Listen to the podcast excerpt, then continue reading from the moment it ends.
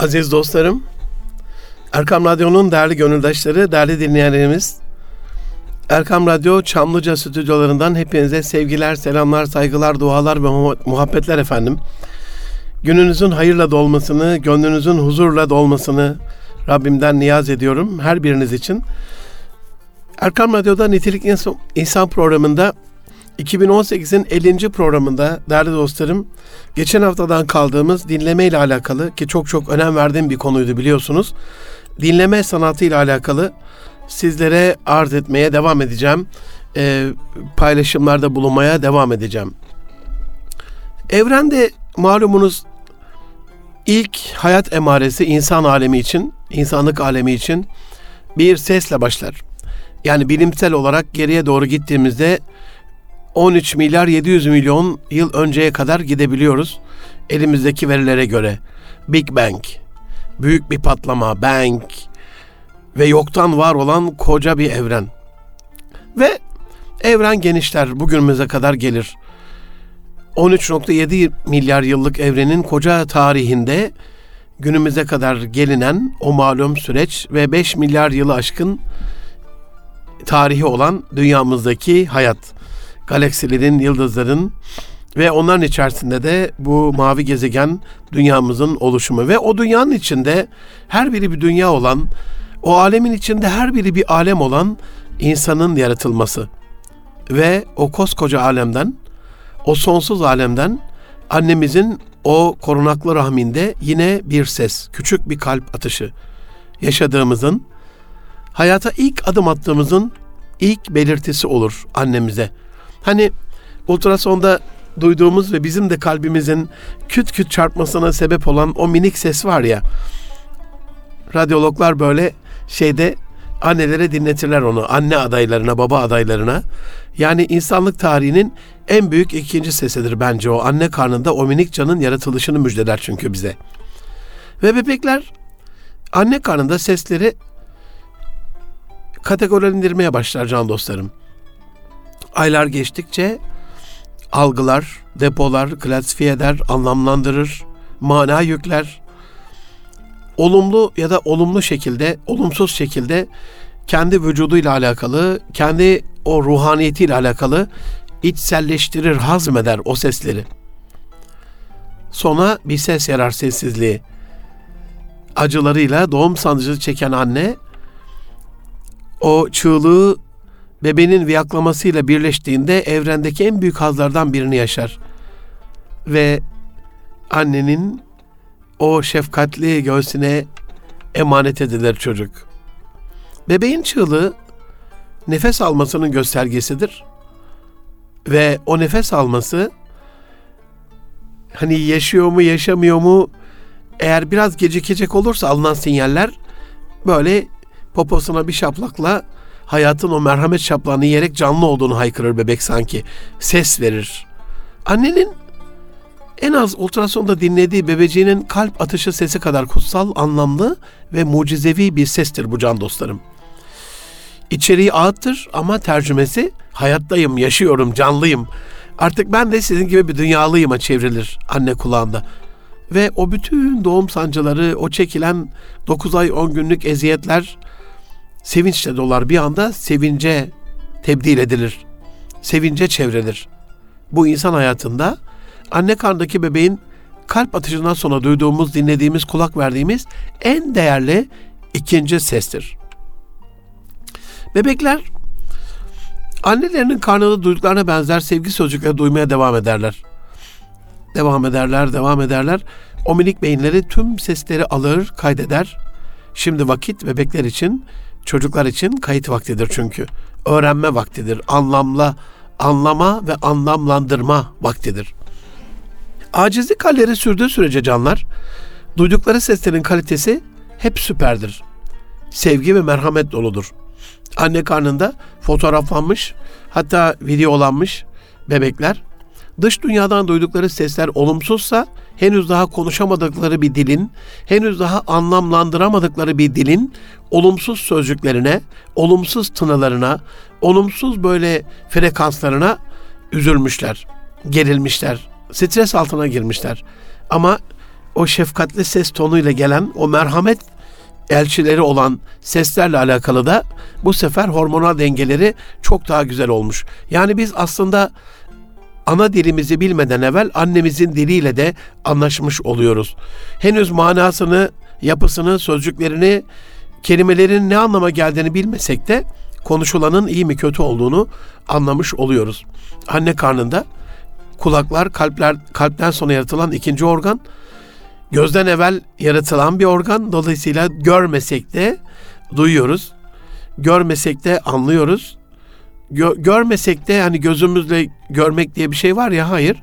Gözümüzle görmesek de kulağımızla işittiğimiz sözleri yavaş yavaş beynimizde anlamlandırmaya devam ediyoruz. Doğumdan sonraki hayatta bebekler, çocuklar bu sesleri daha da büyük bir coşkuyla anlam fitresinden böyle süzmeye başladıklarında, o yavaş yavaş emeklemeye, böyle badi badi yürümeye başlamalarıyla o büyülerinin de bozulduğunu görüyoruz. Artık hiç alışkın olmadıkları sesleri duymaya başlarlar çünkü.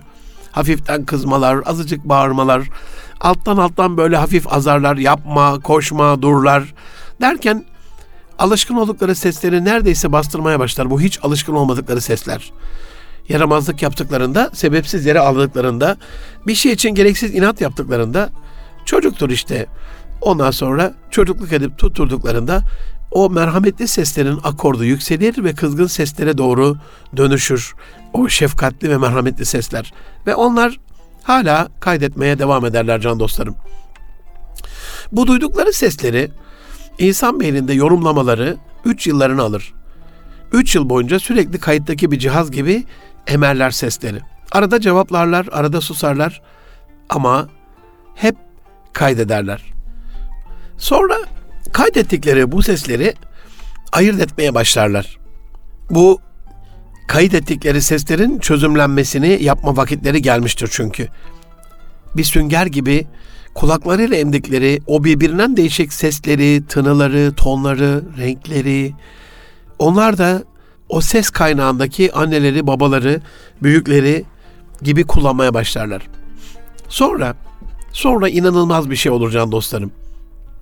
Canlılar aleminde anlamlı ses dizeleriyle cevap vererek, anlam katarak, iletişime geçerek konuşan tek varlık olan insan bu sesleri konuşmaya başlar. İşte mucizenin devam ettiği, çünkü başladığı desem insanın, hani değil mi, anne karnında yaratılmaya başlanması da bir başlı başına mucize ve mucizeler devam eder.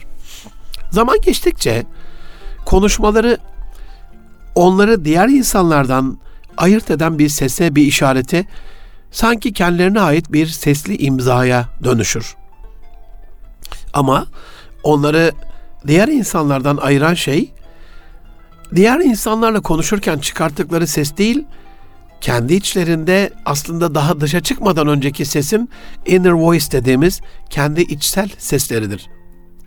Çünkü İnsanlık tarihinde bir insan kendi içsel sesinin yapamazsın, edemezsin, mümkün değil dediği hiçbir şeyi asla ve asla başaramaz can dostlarım. Dinleme, işte bu açıdan bugünkü konumuz olan dinleme sanatı, bütün devrimlerin, değişimlerin, savaşların, yenilgi ve zaferlerin başlangıcıdır. Çünkü kulakların diğer insanların sözüne kanat olduğunda seni gerçekten uçuşa geçirir. Bu insanlık aleminde yükselmenin tek yoludur. Bişnev, dinle demiş Mevlana, Bişnev. Derunundan gelen sesler ne söylemekte sana? Amerika'da 1995 yılında Betty Hart ve Todd Risley tarafından yapılan bir araştırmaya göre bazı çocuklar 4. doğum günlerinde, yani 4 yaşına bastıklarında, hayatlarının o 36 ayı bittiğinde diğerlerine göre 30 milyon daha az kelime duyuyormuş. Ve bazıları 30 milyon daha fazla kelime duyuyormuş. Daha fazla kelime duyan çocuklar daha başarılı olurken, kelime dağarcığı az olan çocuklar mutlak bir başarısızlık yaşıyormuş bu araştırmaya göre. Öğrenmedeki bu eşitsizliğe başarı boşluğu adını veren araştırmacılar, bu eşitsizliği nasıl giderize kafa yoruyorlar can dostlarım. Ve bunun için yöntemler geliştirmeye başlıyorlar. Bu araştırmaya göre çocuklarımıza 3 yaşına kadar yaptığımız içeriği güzel, anlamı güzel ve iyi kelimelerle yapılan o değerli konuşmalar çocukların beyin gelişiminde inanılmaz farklar oluşturuyormuş. Çocuklarıyla ilk yıl, ikinci yıl ve üçüncü yıl, yani toplamda 36 ay boyunca 30 milyon kelime konuşuyormuş bu aileler. Çocuklara karşı ilgisiz olan ailelerde hocam durum ne derseniz, onlar için 36 ayda duydukları toplam kelime sayısı 13 milyon kelime. Aradaki 17 milyon kelime inanılmaz bir şekilde başarımıza vesile oluyor. Hep ben bu araştırmayı okuduğumda, bu araştırmayla alakalı elime bir kitap geçtiğinde, bir haber geçtiğinde "Ve alleme Adem'el esma külleh" ayetini hatırlarım. Esmanın, eşyanın bütün isimlerini Adem'e öğreten Rabbimizi hatırlarım. Demek ki kelime, demek kelimeyle başlıyor. Hani meleklere öğretmediği kelimelerin manasını sorunca biz senin bize bildirmediğini bilmekten seni tenzih ederiz derler. Biz hakkında bilgimiz olmayan bir şeyi bilemeyiz, mümkün değil. Ama Adem'e sorduğunda, Adem babamıza o bütün kelimelerin manasını söylediğinde işte "Fesecedu illa iblis" kısmında hani secde edin dedi ve iblis hariç bütün melekler secde etti ya, işte secde edilmekliğimizi kazandığımız bir şey. Buradaki o kelime bilgisi. Eşyanın hakikatine, derununa vakıf olma bilgisi. İşte dinlemenin mucizevi bir yönü daha can dostlarım. Anne babalarından 30 milyon kelime duyan çocukların beyin gelişimi muhteşemken az konuşan, az dinleyen çocuklar az anladıkları için beyin gelişimi de dumura uğruyormuş, az gelişiyormuş. Daha sonra Chicago Üniversitesi'nden Profesör Dana Suskind tarafından 30 milyon kelime diye, 30 million words diye kitaplaştırılan bu araştırma çocuk beyni ve dinleme kalitesi arasındaki bağlantıyı kurması açısından çok ama çok çok önemlidir. Kitap Türkçe'de de mevcut. Kesinlikle tavsiye ederim sizlere. İlla çocuklarımızın küçük olmasına gerek yok. Onları büyüttüysek de kelimelerin bundan sonraki hayatımızdaki katkısını anlamak adına çok çok önemsiyorum. Çocuklarınıza güzel konuşmalarınızı, hikayelerinizi, destanlarınızı, öykülerinizi ve kendi kişisel başarı tecrübelerinizi anlatmanın önemini bu kitapta bulabilirsiniz can dostlarım. Peki işin aslı nedir? Yani Profesör Suskind'in araştırmasındaki asıl sır nedir? Dana Suskind aslında bir cerrah. İşitme kaybı olan çocukların kulaklarına implant yapıyor. O işitme cihazının implantını takıyor. Uzun yıllardır yaptığı gözlemlere göre görünüşte benzer olan çocuklar işitme duyusuna daha hızlı adapte oluyorlar. Kendisi çocuk sağlığı cerrahı. İşitme cihazı ameliyatından sonra kelime öğrenme ve okuma yeteneklerinde diyor gözle görülür bir fark yakaladım. Şimdi görünüşleriyle birbirine benzer çocuklar ya bunlar. Şey olarak söylemiyor yani illa hani mesela Down sendromlu çocuklarımız, yavrularımız birbirine benzer ya, dünyanın neresinde olursa olsun, böyle fiziki bir benzemekle alakalı değil bu. Aynı zamanda ailelerin sosyoekonomik durumlarının da hissettirdiği bir fark. Yani kılığında, kıyafetinde, temizliğinde, saçının taranmasında, yani ailelerin belli bir sosyoekonomik kültürde farkı yakaladığı bir aile türünde yetişmiş, aile kültürü yetişmiş çocuklar bunlar.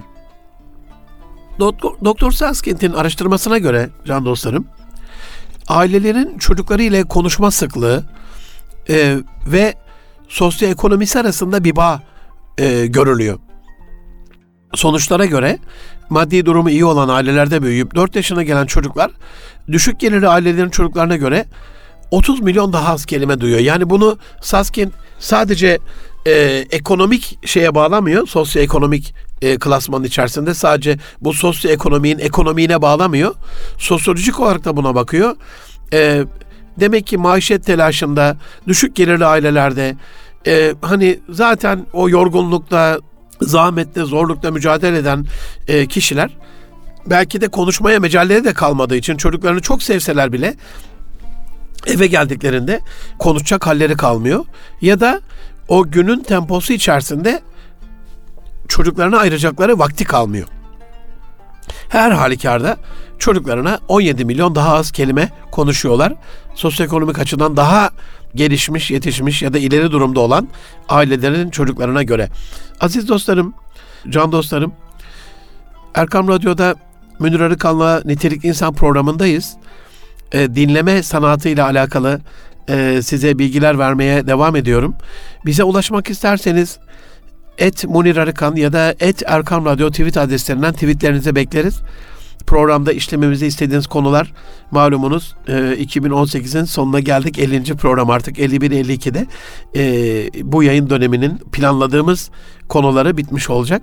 Yeni yayın döneminde, en azından benim programımın acizane yeni yayın döneminde işlememizi istediğiniz konuları nitelikliinsan@erkamradyo.com e-mail adresine yollayabilirsiniz.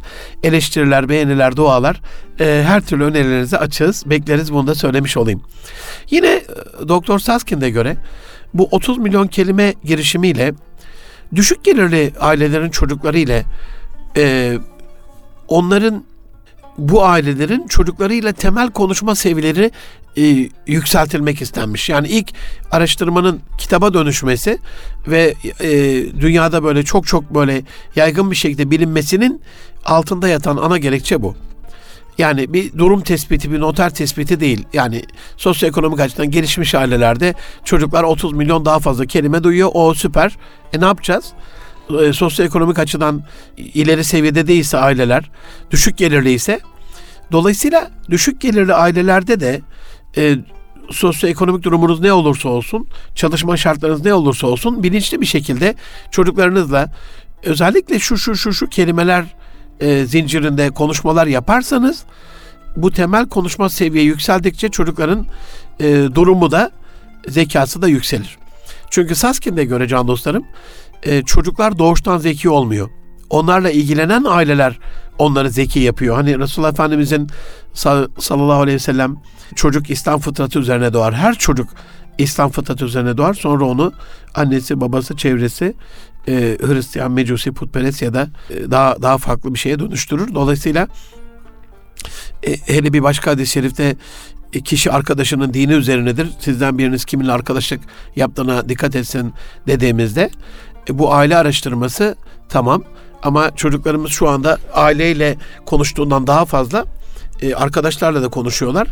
Bunu da tespit edebiliyor bilim. Yani bir çocuğun belli bir yaşa gelene kadar kimlerden ne kadar kelime duyduğunu bilebiliyor. O açıdan hani annelerimizle, babalarımızla, akrabalarımızla ve arkadaşlarımızla yaptığımız kelime hazinesi zengin konuşmaların sayısını artırmamız gerekiyor. Bu aşamasından sonra, yani sosyoekonomik açıdan daha düşük seviyedeki ailelerin temel konuşma seviyesini yükselterek durumlarını, zekalarını, başarılarını yükseltme hedefini belirledikten sonra bu 30 milyon kelime ekibi aileleri ziyaret ediyor değerli dostlar. Onların çocuklarla yaptıkları sohbetlerin, onların kelime hazinelerini nasıl geliştirdiğini, bu kelime hazinesi geliştikçe bu Matrix evrende bağlantı kurma özelliklerinin, ki bence bağlantı kurma zekanın en temel parıltısıdır, göstergesidir ve en alakasız konular arasında bağlantı kurmaya inovasyon diyoruz. Yani inovasyonun bilimsel tanımı bu değil, ama bence yani inovasyon dediğimiz kuruma, firmaya, herhangi bir ülkeye itibar kazandıran, prestij kazandıran, para kazandıran sıra dışı bir buluş, bir yenilik aslında en sıra dışı bağlantıları kurma yeteneğimiz de ortaya çıktığı için böyle söyledim.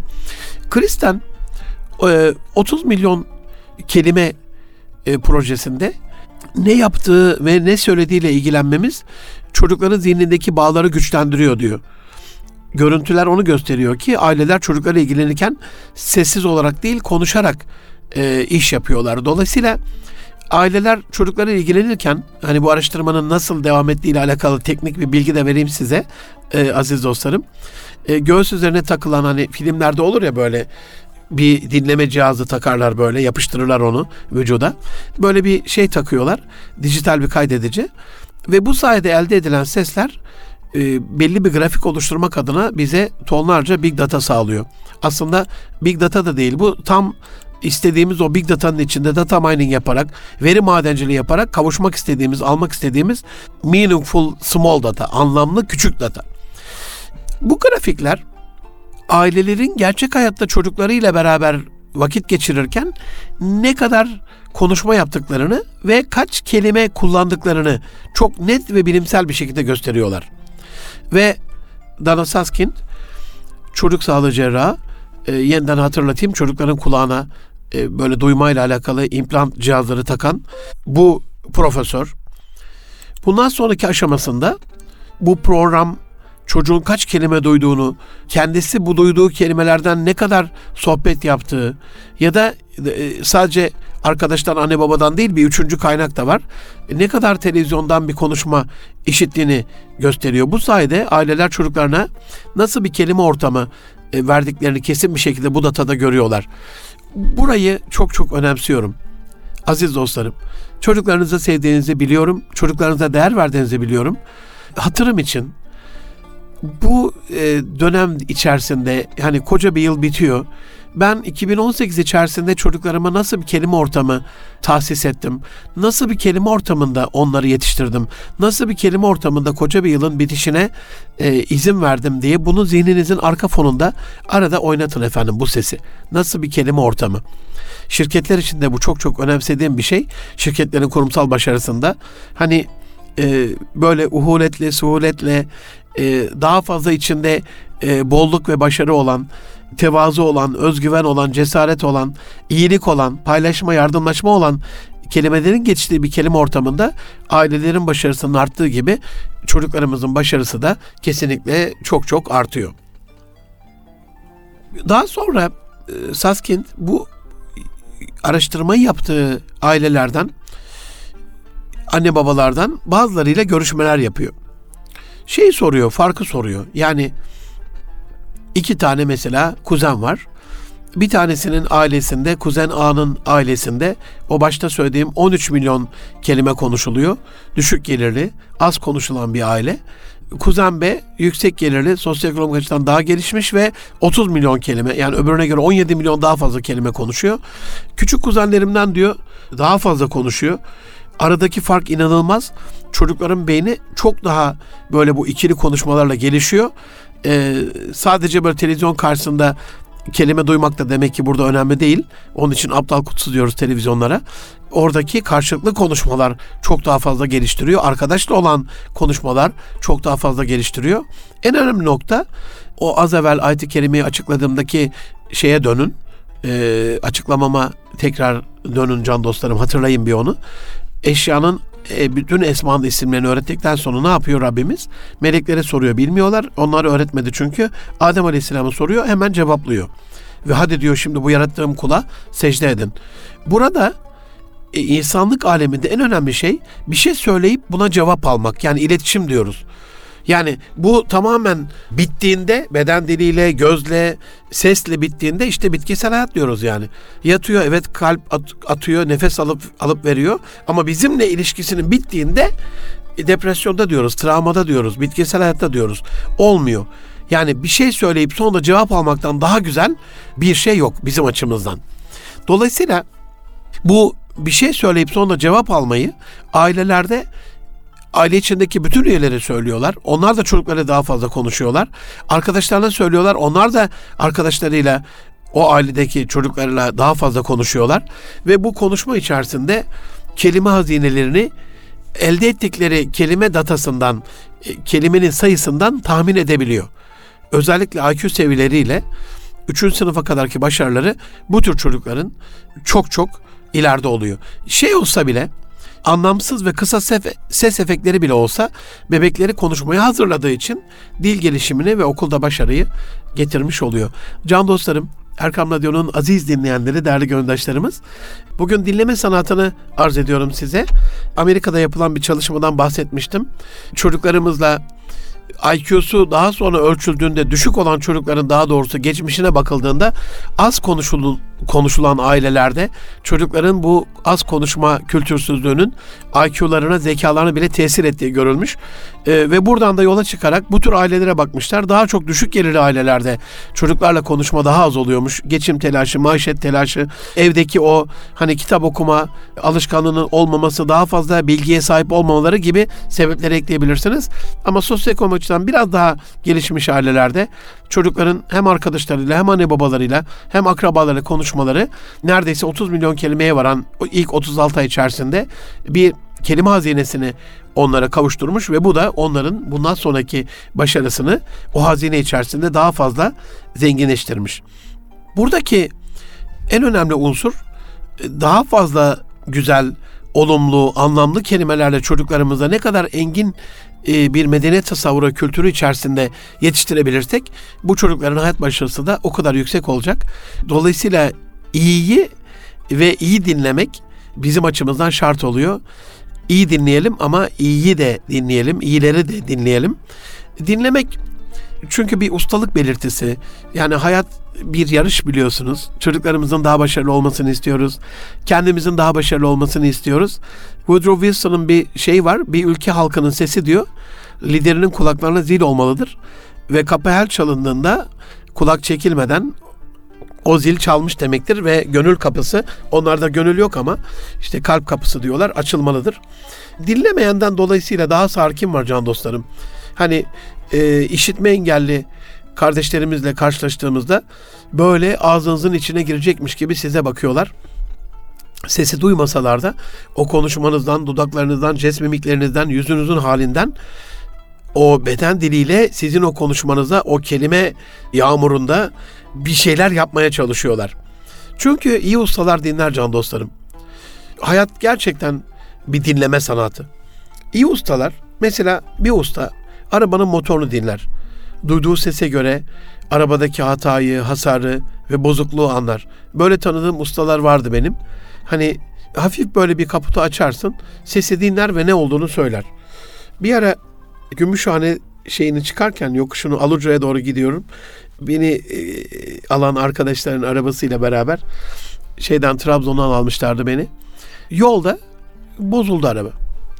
Yani ne yapacağımızı da bilmiyoruz. Dağında zirveye yakın bir yer. İncin top oynuyor. Sevgili Ali kardeşim geldi aklıma, İstanbul'daki arabamızın tamircisi. Aradım telefonla. Münir abi dedi, bana bir dinlet bakayım dedi. Telefonu kaputa tuttum. Arabanın o çalışmama hır şey yapar ya araba böyle. Onu dinledi. Ya dedi, yok dedi, çalışır bu araba dedi. Hararet yapmış dedi. Biraz bekleyin 10-15 dakika. Hakikaten de dediği oldu. Yani iyi ustalar bakın çalışmayan arabanın çalışmama sesinden bile bir anlam çıkartıyorlar. Zaten hayat bir sinyalleri okuma sanatı değil mi aziz dostlarım? İyi ustalar dinlerler. Mesela bir usta bir tahta kütüğün düşerken çıkarttığı sesi dinler. Hangi ağaçtan olduğunu, ne zaman kesildiğini anlar. Tophaneli Ahmet Ustam, kulaklarını buradan çınlatalım. En derin selam, saygı ve hürmetlerimizi arz edelim. Kuveyt'te birlikte çalıştığımız o muhterem üstadım. Hakikaten anlardı yani. Yani diyelim kamyonda taşınırken kütük bir düşsün. Kaç ay önce kesilmiş ve bu ses hangi kütüğün sesi olabilir? Dokunduğunda ağacın kaç yaşında olduğunu anlayan, içindeki nemi anlayan, hangi ağaçtan ne yapılacağını anlayan, yani ağaçlarla konuşan adam diyebiliriz yani Tophaneli Ahmet Usta'ya. İyi ustalar dinler can dostlarım. Mesela sanatçı ruhlu bir usta tabiatı dinler. İçindeki sanatın yönüne göre, mesela gitti diyelim ormana, edebiyatla alakalıysa onu yazıya ve şiire çevirir, değil mi? Eğer biraz müzikle ilgileniyorsa onu bir şarkıya, türküye çevirir. Ama onu mutlaka bir sanata çevirir. Resimle alakalıysa içindeki o ressamlık sanatkarlığı dolayısıyla onu bir görsel bir şölene çevirir. Ama illaki çevirir.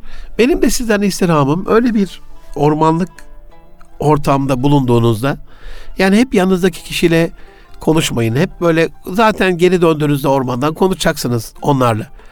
Biraz da ormanla konuşun, tabiatla konuşun, ağaçlarla konuşun. Hocam deli misin yani ağaçlarla nasıl konuşalım? Siz bir dinleyin, onların konuştuğunu anlayacaksınız. Gözlerinizi kapatın ve ne kadar fazla ses olduğunu, ne kadar fazla ve birbirinden farklı sesler geldiğini, o ormanın sessizliği içindeki sesi hissederek dinlemeye çalışın.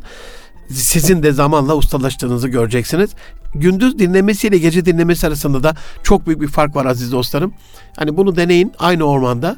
Bir gündüz sesleri, bir gece sesleri çok çok farklı olduğunu, ormanın da size bir şeyler fısıldadığını görmüş olacaksınız. İyi ustalar dinler can dostlarım. Mesela bir öğrenme ustası adı üstünde, dersi iyi dinler. Dersi anlar, kavrar, öğrenir ve onu hayata geçirir, uygular, başarılı olur. İyi ustalar dinler. Mesela bir demirci ustası çeliğin sudaki sesini, çeliğin ona her vuruştaki darbesini dinler. Çeliğe can verir. Siz vurdukça öldürdüğünü zannediyorsunuz ama o şekilden şekile soktuğu o demiri tekrardan fırına sokup böyle tekrardan o suya soktuğunda, çeliklediğinde ona o sularla can verdiğini, ona can suyu olduğunu görüyorsunuz. İyi ustalar dinler can dostlarım. Ama iyi ustalar iyi dinler. Mesela bir ticaret ustası müşteriyi dinler. Adı üstünde ticaretin ustası, ticaretin üstadı. Onun beklentilerini anlar onu dinledikçe. Ona beklentilerin üstünde bir hizmet sunduğunda onu kendi markasına bağımlı hale getirir. Aynı tipteki ürün ve hizmetleri daha yüksek bir fiyatla hem de gönül hoşluğuyla almasını sağlar. Ve bunu ona gönüllü olarak yaptırır ve de başarılı olur. İyi ustalar iyi dinler. Mesela bir iletişim ustası öyle dinler ki ağzınızın içinden girip kulağınızdan çıkarcasına ve kimsenin fark etmediği detayları ortaya çıkartır. Peter Drucker öyle söyler. Yani iletişimde en önemli şey o anda söylenmeyeni duymaktır. Yani o anda dil konuşmaz mesela. Dudak kıpırdamaz mesela. Ama o aşamada size bir şey söylüyordur. İyi ustalar işte bunu da dinler. İyi ustalar iyi dinler. Mesela dedektiflikte usta bir polis öyle dinler ki sesin tınısından anlar suçluyu ya da haklıyı, doğruyu. Sorduğu sorularla, bazıları tuzak sorulardır, öyle bir köşeye sıkıştırır ki itiraftan başka çare kalmaz suçlu için. Dinlemede ustalaşan kişilerin örneklerini böylece çoğaltabilir can dostlarım. Dinleme ustası bir doktor mesela kendini bu dinleme ile mesleğinin zirvesine taşıyabilir. Böyle tanıdığım doktorlar vardır benim. Hastasını iyi dinleyemeyen bir doktor, inanın çok bilgili bile olsa, bunun altını çiziyorum, çok bilgili bile olsa hastalarıyla kuramadığı iletişim yüzünden başarısız olabilir. Dinlerken mesela o konserde veya kendi kendine müzik dinleyen gençler gibi dinlemek lazım. Bütün vücutları o müziğin, o akustiğinin akışı içinde, ahengi içinde, tınısı içinde. Bedenen o konsere gidenler yani öylesine bir köşede öyle duymazlar. Tüm duygu, düşünce, arzu, istekleriyle, beden ve zihinleriyle oradadırlar. Geçenlerde televizyonda İngiltere Başbakanı'nın Cebeli Tarık'la alakalı parlamentoda bir konuşmasını izledim aziz dostlarım.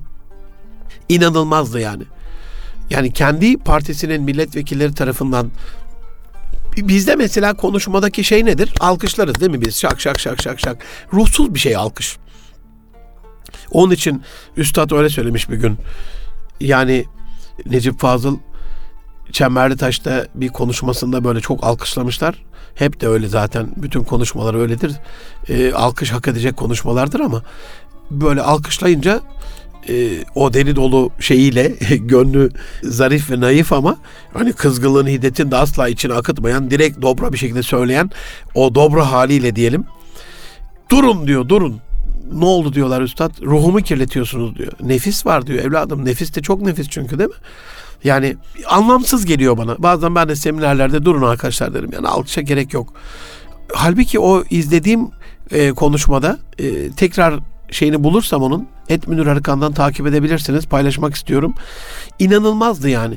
Hani kendi başbakanları konuştuğunda evet yani tercümesini söylüyorum. Onlara İngilizce devam ediyorlar ama evet tabii ki haklısın, mükemmel, kesinlikle katılıyoruz falan böyle bu tür seslerle inanın böyle inanılmaz bir konuşma oldu yani. Yani o konuşma enteresandı. Her zaman olmaz mecliste o tarz konuşmalar. Yani bizde genellikle ses çıkarsa o da hatibin sesini kesmek içindir. Ondan sonra onun konuşmasını bulandırmak içindir, zihnini yıpratmak içindir falan, ama o gördüğüm konuşma enteresandı, yakında paylaşırım onu sizinle. İlla tabii konsere giden birinin dinlemesini örnek verdim ama konsere gitmek de şart değil. Konsere gidemeyen genç de bedenen orada olamamasının açlığını ya da acısını dinlediği müziği emercesine alarak, böyle müziği yaşayarak, bazen görürsünüz böyle kulağına Walkman takmış bir genç ya da ortamda o müziğin ritmine kendini vermiş bir genç alır başını gider yani. İnsanlar kulaklarıyla dinlediklerini sanar genelde, ama bu yanlıştır can dostlarım. Çünkü insanlar genellikle yürekleriyle dinlerler. Orada inançları vardır, sevgileri vardır, anıları vardır, kabulleri vardır. Orada algı filtreleri vardır çünkü. Filtre kulakta değildir. Kulaktan her ses girebilir ama işitmekle duymak, duymakla anlamak arasında fark olduğu gibi o algı filtreleriyle biz sadece anlam verdiğimiz, sevdiğimiz, saygı duyduğumuz sesleri gönlümüze alırız. Sevmediğimiz birini iyi dinlememe sebebi de işte bu yüzden. Sevmediğimiz için kulakla dinleriz. Sevdiğimizi yürekle dinleriz. Dolayısıyla yüreğimizin sesini dinleriz. Sevmediğimiz bir ses geldiğinde yürek kapısı kapanır ve o kişiye ilgisiz kalırız. Ona gönül kapısını da kapatmış oluruz. Dolayısıyla sevdiğimiz sevmediğimiz fark etmez. Bütün dinlemelerde kulak değil yürek devrededir. Tek farkı şudur: sevdiğimiz kişi varsa yürek kapısını açar, gönül kapısını açar. O ses içeri alınır. Dolayısıyla ses bir kulaktan girip öbür kulaktan çıkmaz. Ya da sevmediğimiz kişilerde kalp kapısı, yürek kapısı, gönül kapısı kapanır. Onun da bizle alakalı konuşmasını içselleştirememiş oluruz aziz dostlarım.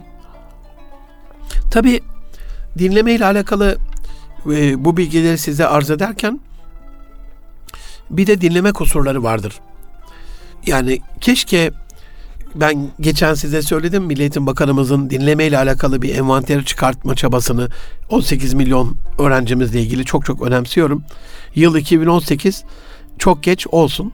Zararın, hatanın neresinden dönersek kârdır. O açıdan bu dinleme envanteri çıkardıktan sonra çocuklarımızın bu dinleme kusurları da ortaya çıkmış olacak. Daha önemlisi dinlemeyle alakalı bazı müfredat inşallah oluşturmuş olacak. 18 yıllık rüyam gerçek olacak. Belki sonrasında ümit ediyorum desteğinizle, ne olursunuz sosyal medyadan bu konudaki desteğinizi, ben biliyorsunuz konularla ilgili, tweetlerle ilgili, projelerle ilgili çok nadiren sizden yardım isteyen bir gönüldaşınız, bir kardeşinizim. Mesela bir parantez açayım, konuyla alakalı değil ama malum yılbaşı geliyor.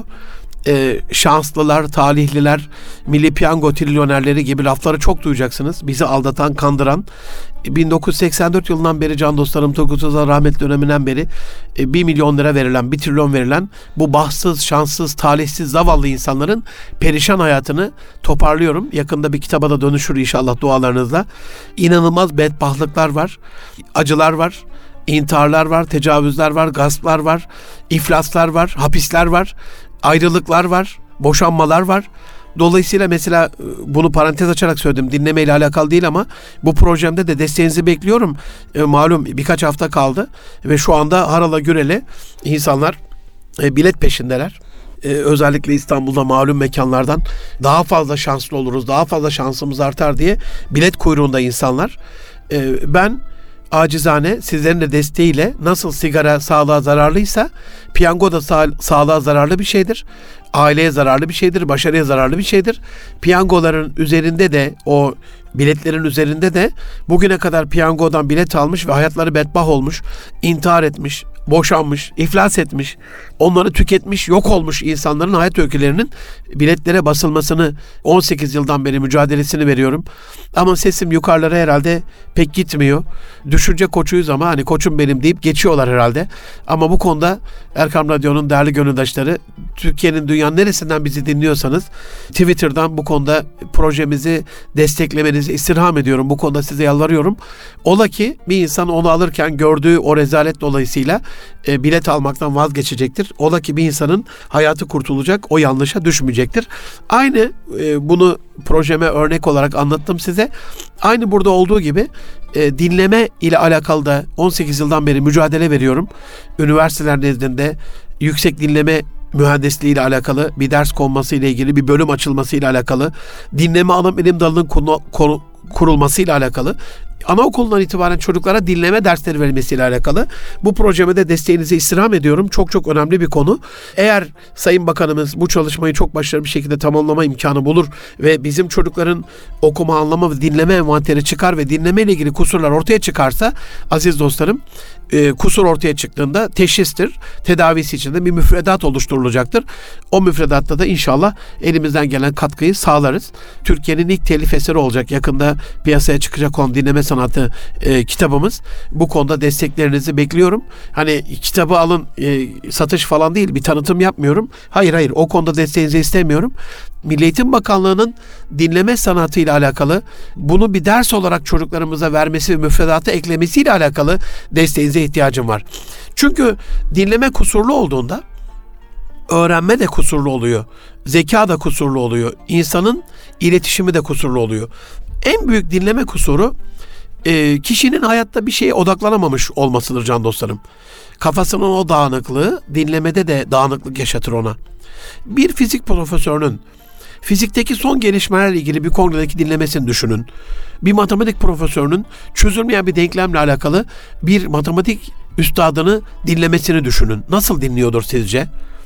Ya da hakkında verilen kararın hakim tarafından okunmasını dinleyen bir mahkum düşünün. Nasıl dinliyordur sizce? Ya da yurt dışında çalışan ve her zaman eşine, çocuklarına telefon açamayan, Kuveyt'te ve Dubai'de çalışırken 10 yıldır eşiyle görüşemeyen, çocuklarının nasıl büyüdüğünü göremeyen, zavallı, garip, fakir, fukara bir sürü insan tanıdım. Hindistanlı kardeşlerimiz böyle bir telefon ayarlarlardı. O telefon kuyruğunda vakit de az, para da çok önemli. Orada zaten az kazanıyorlar. Yani $100 çalışan insanlar gördüm can dostlarım. Kısa bir süre olduğu için böyle hani telefonda cızırtılı, iki uydu üzerinden aktarmalı falan, nasıl dinliyorlardır sizce? Hayatın en önemli anı değil mi? Dolayısıyla yani o mahkum da hakimin kararını dinlerken hayatın en önemli anını yaşıyor. Okunan şeyin tamamı kendisiyle alakalı. Dinlediği şey hayatında çok büyük bir değişiklik yaratacak. Bakın, etkin dinlemenin alt unsurları da böylece ortaya çıkmış oluyor aziz dostlarım. Hayat amacımızı bulmak, sevdiğimiz tek bir konuya odaklanmak, onunla alakalı algı kanallarımızı açmak, uzmanlık alanlarımızla alakalı çalışmalar yapmak, bir ana işe fokuslanmak, odaklanmak bizi onunla alakalı etkili bir dinlemeye sevk eder. Kulaklarımızın dikelmesini, açılmasını, böyle gönül kapılarımızın ona doğru açılmasını sağlar. Biz hasetle, nefretle, karşı koyma duygusuyla, itirazla, sevgisiz ve ilgisiz dinliyormuşuz karşımızdakini ve en büyük arzumuz da şöyle bir yanlışını bulup şöyle bir suratına çarpabilirsek şöyle böyleymiş. Bazen de konuşmacıların konuşmasını kesmemizin sebebi daha değerli bir bilgi vermek amacıyla onların aslında eften püften şeyler anlattığını ispat etmek adına aslında ortamda bizim o konuşmacıdan daha üstün olduğumuzu ispat etmek adına oluyormuş. Bunun için dinlemeyi kesiyormuşuz, reddediyormuşuz, hayır diyormuşuz ve bilgilerin yanlış olduğunu ispattan bir prestij sağlıyormuşuz. Aziz dostlarım, dinleme ile alakalı şimdilik burada bir ara verelim. 3. program şimdilik belli oldu. Dinleme ile alakalı olacak gelecek haftada, ama 4.'ye Allah kerim dinleme kusurlarını, daha sonrasında dinleme ile alakalı bize hız kazandıran dinleme tekniklerini sizlerle paylaşmaya devam edeceğim. Bize ayrılan sürenin yine bu haftada sonuna geldik. Aziz dostlarım, her birinize gönül dolusu en içten sevgilerimizi, selamlarımızı, hürmetlerimizi, dualarımızı gönderiyoruz. Gelecek hafta görüşünceye kadar Allah'a emanet olun. Hoşça kalın efendim.